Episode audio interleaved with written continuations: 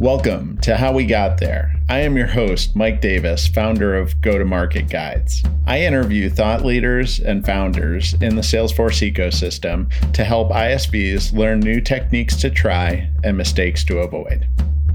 This episode of How We Got There is brought to you by CodeScience. CodeScience is a founding member of the Salesforce Product Development Outsourcer Program. The only master P D O, CodeScience helps businesses thrive on the AppExchange by guiding them through the full solution lifecycle, from building to commercialization and deployment. CodeScience has helped build ten percent of the apps on the AppExchange, including solutions for Encino, I Q V I A, Salesforce, MailChimp, and more. Visit code science dot com to learn how CodeScience can help your business win in the Salesforce ecosystem. All right, so we're here with J P Leggett, who is the president and C E O of Squivr. Hey, J P, great to have you. Thank you for having me, Mike. Pleasure to be here. So tell me a little bit about how you found your way into the Salesforce ecosystem. Yeah, traditional story of I was at big companies doing techie sales, and I was working for more of that cog in the wheel a little bit. And then I actually had the opportunity to meet some, what I would consider some pretty great thought leadership in the Salesforce ecosystem. Um, the C E O of Conga, I ended up meeting at actually an air show, and uh, I told him he was crazy. I said, I don't even know what this AppExchange is that you're talking about. I don't know exactly how Salesforce is producing this platform, but it ended up becoming a, a really great conversation with Mark. We continued to connect throughout the course of a couple of years there on into what became a, a flourishing Salesforce ecosystem career for me. So really grateful to Mark Whiteside for kicking me off down that path accidentally. Nice. And uh, tell me a little bit about Squivr, how you came up with it, what you were seeing, and uh, what it's all about. Yeah. So Squivr was one of these ideas that came to me upon my own use case, and ended up, we, like most organizations, we had some transition on accounts, some really big accounts.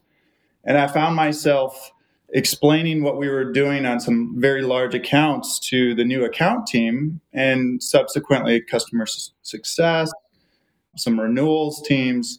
And that was about a three to four week exercise that we went through. And I just kept asking myself the same question through that exercise. The platform is so robust, it's powerful. Why doesn't a lot of this, what I would, what you and I might consider tribal knowledge, live in Salesforce? And that was the vein that, that Squivr started upon. It was the bug that, that I started to run with probably a year later after that transition. Nice. And and when you were going through and identifying the problem, maybe for other people who like, uh, that's what I've always found. And if you read like how to come up with a business idea, the best way is to have a problem that you have that nobody else has solved for. So can you tell the founders or potential founders that might be listening, like, how did you go from like that, hey, I'm feeling this pain, to I'm actually going to build this thing?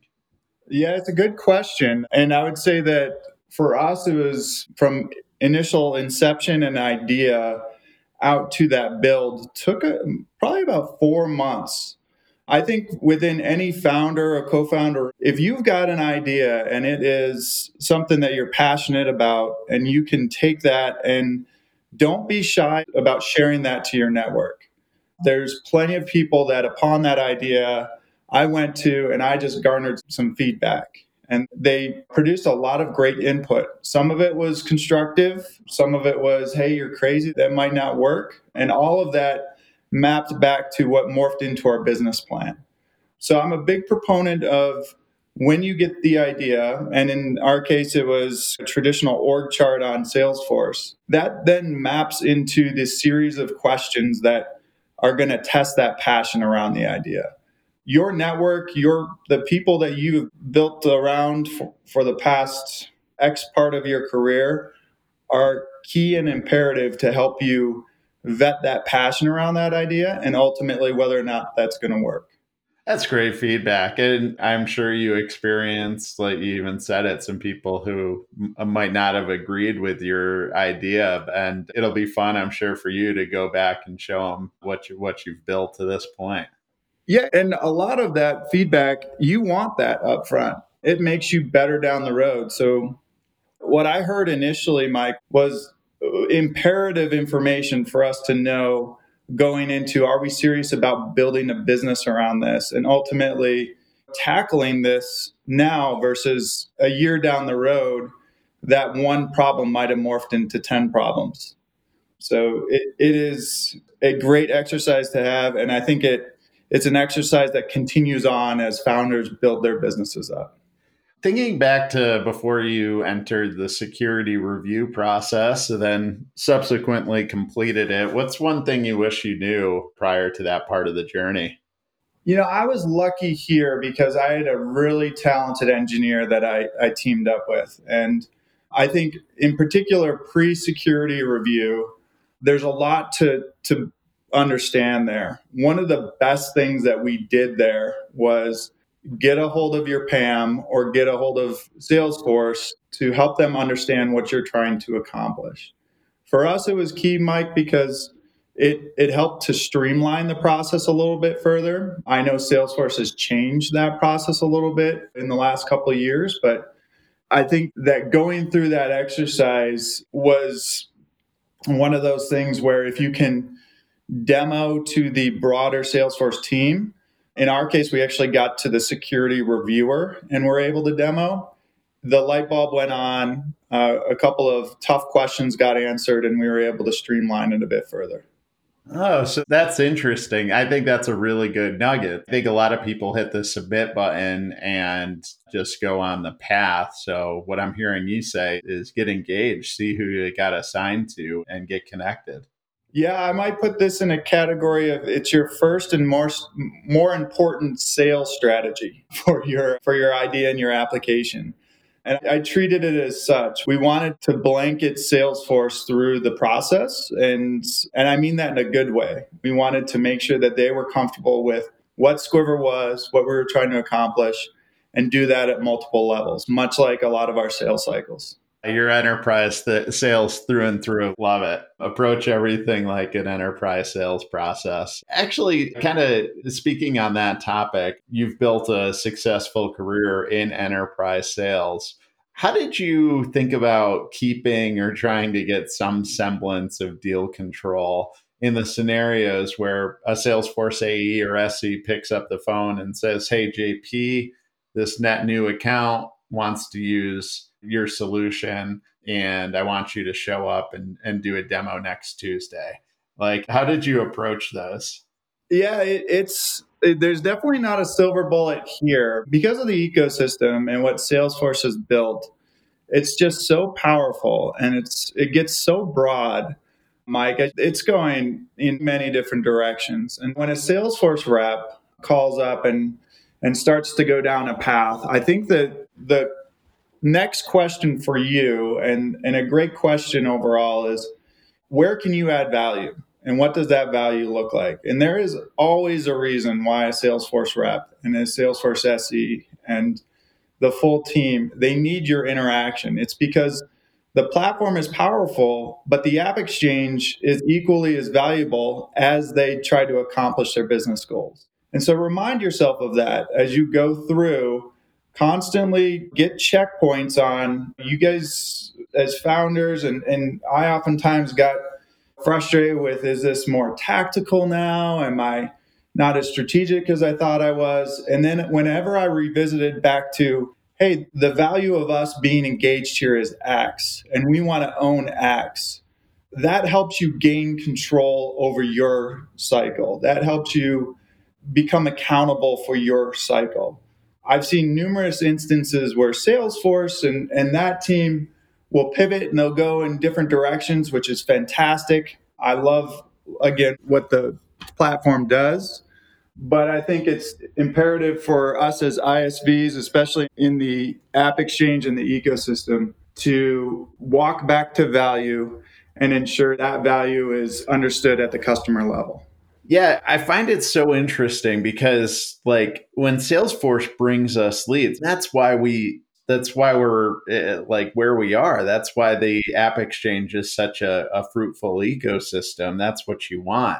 But what I think I'm hearing you say is don't just come along for the ride. Know you add value, know where you add value, and know that the A E and S E need you to change your mindset a little bit.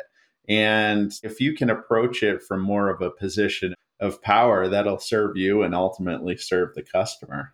That's spot on. I, I think that with Salesforce, and Salesforce has some really big ideas, endeavors, especially with what we saw with P P P earlier in the year on through towards the work initiatives into the Slack acquisition. And the focus that they have at a company level requires the AppExchange to be really valuable and really pointed to help them execute. And that oftentimes comes through half-heartedly in, in some instances, quite frankly. And we want to make sure that is at the forefront. The value of you with Salesforce walking in the door is immense because that enables the customer to execute that tough business critical solution. Yeah. As we look ahead to twenty twenty-one, how do you think about company goals as an I S V that's just starting out from a go-to-market perspective? Like, how are you approaching Q one versus Q four, the, the year as a whole? Yeah, it's a good question. I think the backdrop of the pandemic, we want to keep everyone safe and healthy, first and foremost. But the, the company that we're looking to build is, we really want to be, I heard this term recently, Mike, we talk a lot about thought leadership, but action leadership and being able to bring our leadership to bear within the ecosystem is key and make it actionable. Most of that translates back to, yeah, how are we taking care of our customers? How are we listening to our customers? How are we taking care of our employees subsequently and, and enabling them to to generate the the next two versions of Squivr that are going to be really impactful in the market?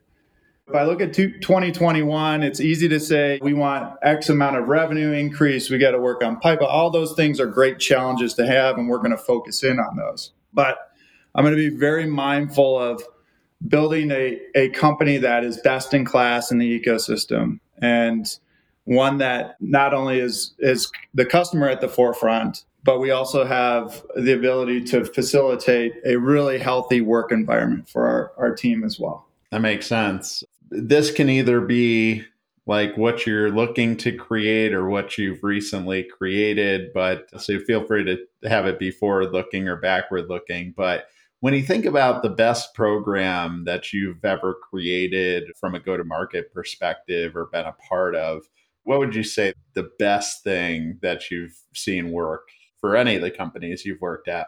That is a very good question. I think one of the, the near and dear programs, I don't know if this one's going to be the best one, Mike, but early on within the, the Conga days, we were able to quickly identify what the strategy needed to be in the ecosystem. And that was a, it was almost like an orchestration between Salesforce, between our partner community, and between us.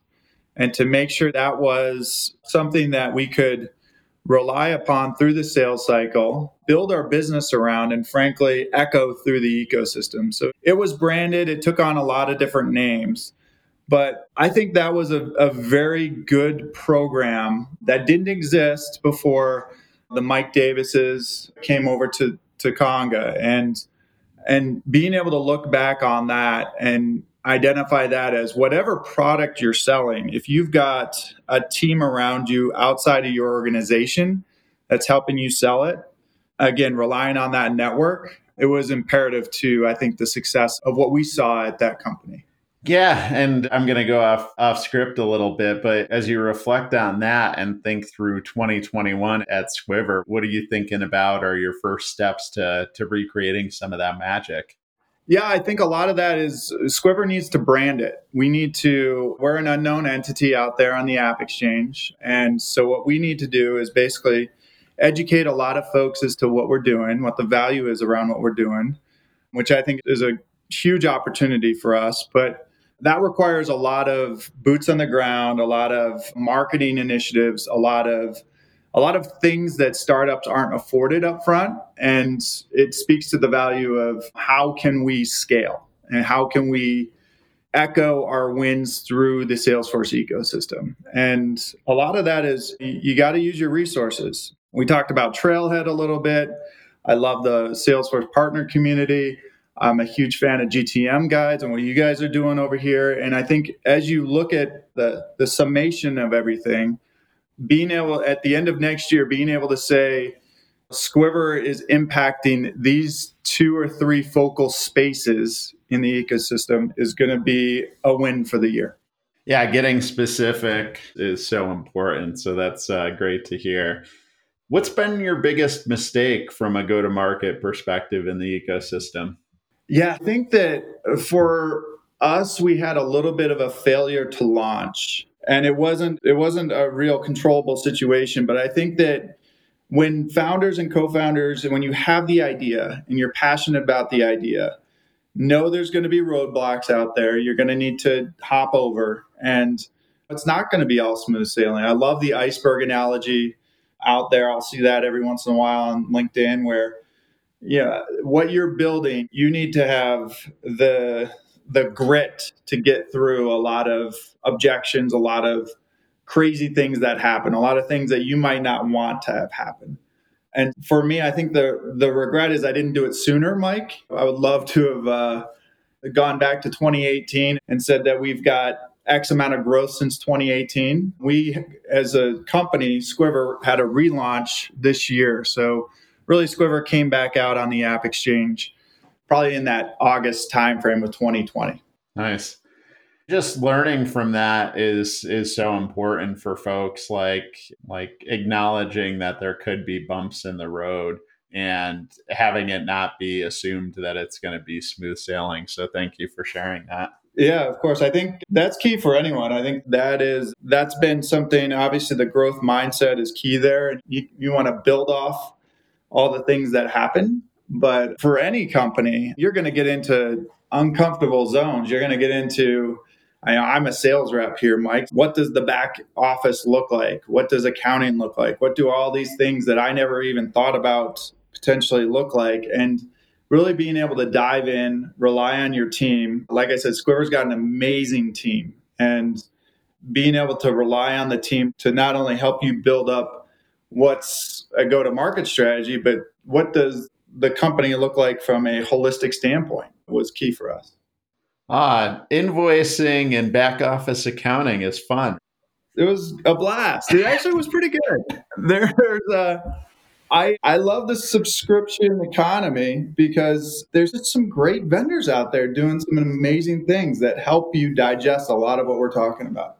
Yeah, I, I couldn't agree more. Like when I was launching Go To Market Guides this summer, I just started like plucking things off the shelf and I didn't even have to talk to support for most of them. And I had never touched these apps before. It's, it's, it, it, it was, it's a great time to be launching a company. That's for sure. Absolutely. So J P, we're going to move into the final three and each one of these rapid fire ten second answers. You ready to go? Ready to go. All right. Who's one company or person in the ecosystem that you track or follow? Old Mark Benioff. I, I love to learn through him. And then I'm going to go with probably TaskRay. I love to follow what TaskRay is up to. And what would you tell yourself way back when, day one of working in the ecosystem? Be open and learn as fast as you can and listen as much as you can. And what gives you energy in your personal life? Three kids and um, trying to get them out of the house and, and worn out on a daily basis. Nice.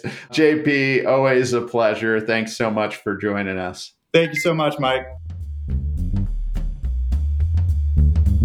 Thank you for listening, and I hope you learned something from today's episode of How We Got There. If you enjoyed this episode, make sure to subscribe on iTunes and leave a review. I'll see you here next time.